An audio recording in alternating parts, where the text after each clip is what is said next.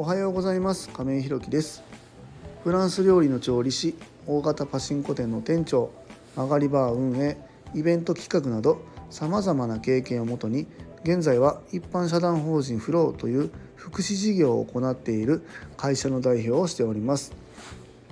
え今日は人材教育をおろそかにしてはいけない3つの理由というテーマでお話ししたいと思います。本題に入る前にお知らせをさせてください。一般社団法人フローでは障害のある方向けのグループホームブルーの三葛を今年の2月に和歌山市の三葛というところで開所いたします。それに伴いまして入居者様とスタッフを募集中です。そちらの詳細などは公式 LINE やノートでもご案内しておりますので是非概要欄のリンクからご覧いただきますようお願いいたします。それでは本題です。今日は人材教育をおろそかにしてはいけない3つの理由というテーマでお話ししたいと思います。まず理由の1つ目なんですけども1つ目が離職率が上がる。離職率が上がるですね。このスタッフの不満に思っていることの一つにやり方を聞いてないっていうのとやり方がわからないやり方を聞きづらいっていうのはまああると思うんです。うんまずこのやり方を聞いてないっていうところなんですけどここはね結構教えてる側からするといやもうそれ言ったけどなみたいなこととかってもしかしたらあるかもわかんないんですけども教えられてる側に立ってみると分かると思うんですけど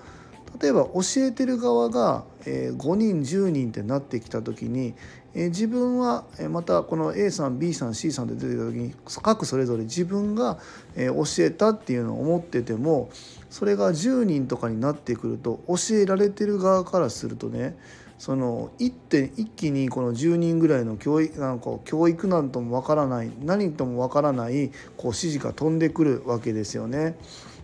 で、えー、その指示っていうのは自分の中で頭で整理できずに、えー、日々過ごしているので、えー、結構こう忘れていくこともあるし、聞いたけども内容が理解できずに時間だけが過ぎていっちゃうっていうことがあってわからないっていうことがあってでわからないっていうことを今度言うといやそれ前言ったでしょみたいなことがあったりするので今度また聞きづらいっていうことに、まあ、なってくるわけなんですけどもこの辺が理由でね辞めるっていうのを結構ね今いろんな会社に携わりましたけどまあ大きな理由の一つとしては結構あるのかなっていうふうに思ってますね。うん、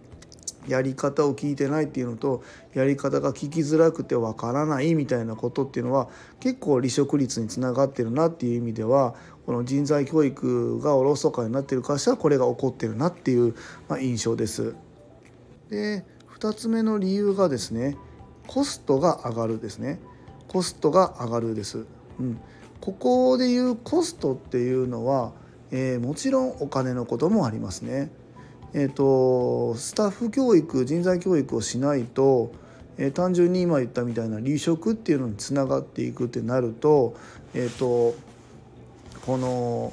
スタッフ採用するのにもちろん求人を載せたりとかもすると思うんですけどもやっぱりね23週間で、えー、3万5万高かったら20万みたいな求人もあったりするわけですよね。まあ、地方の方は求人のね単価そんなに上げなくても大丈夫っていうのはもしかしたらあるかも分かんないんですけども、えー、都心の方行くとやっぱりね求人数がそもそも多いので求人の上位に上がらないと見てもらえないっていうのがあって、まあ、20万とかいう求人っていうのは全然ざらにあるわけですよね。でそれで採用してもしっかりまた、えー、教えないとまたすぐに辞めちゃってまた20万円の求人かけるってなると1人当たりの採用単価っていくらになんだよっていうぐらいのかあのお金がかかるわけですよね。でまたこのコストっていうのはお金以外にも時間っていうのもまああるわけなんですけどもこのまたどんどんどんどんやめちゃうとねまた一から教えないといけないので時間もまた改めてねかかるわけなんですよ。ゆっくり教えてればあのそんなにやめなかったかも分かんないのにきちんと教育を施さずにね現場に出しちゃってそこに耐えきれずにやめてまたお金も時間もかかってくるというのがこうループされていくのでどんどんどんどん見えないお金がかかっていくな見えないお金って言ったら変ですけどもその、ま、もちろん経営者の方は確実に見えてるけど現場からするとね必要経費なんじゃないのこの人材なんだからしょうがないんじゃないのって思うお金かもわからないですけども、えゆっくり時間とお金をかけて、え教えていけば余分なお金がかからなかったかもっていうのは僕はねこうずっと見てて思ってますね。うん、で最後の理由が、え会社のクオリティが下がるですね。えーと、やっぱり離職が続くでそこにまたお金をかけないといけないので時間もかけないといけないのでコストが上がると。でそこにずっと手間取ってるとどんどんどんどん会社のクオリティというのが下がってくるわけですよね。やっぱり、えスタッフ教育が施されてない、えー、が方が現場に出るのできちんと把握してないままお客さんを対応するわけですよね。まあ、僕たちで言うと、まあ、利用者さんだったりっていうところがあると思うんですけども、え、そこでやっぱり利用者さんの、え、満足度が得られないもちろん飲食店だったりっていうところもそうだと思うんですけどもまああの接客サービスが分かってないスタッフが出るともちろんお客様の満足度にはつながらないっていう意味ですよね。うんもちろんそのマニュアルっていうところはねいろいろ賛否あると思うので僕もここでは研究しませんけどもそのマニュアル以外のところでも、まあ、あの自分たちがやっていった記録みたいなのがあると思うんです。この時はこうするとかこういうトラブルが今まで起こったから、えここはしないでおこうみたいなことっていうのは、え日々情報としては蓄積されていくと思うんですけどもこの辺をきちんと整理して、えー、バトンを渡していかないとですねまた同じトラブルが起こるわけですよね。その度その度になんか初見で対応してそのまま日々過ごしちゃったとしてまた次入ってきた人がまた同じミスをするわけですよ。うん、そこで記録に残しておけば起こらなかった防げたかもわからないミスっていうのをまた起こしちゃって、えー、それが結果的に、えー、利用者さんだったりお客様っていうところに、えー、またこう当たってですね、えどんどんどんどん、え不満が募って会社のクオリティが下がるっていうふうにつながっていくんじゃないかなというふうに思ってます。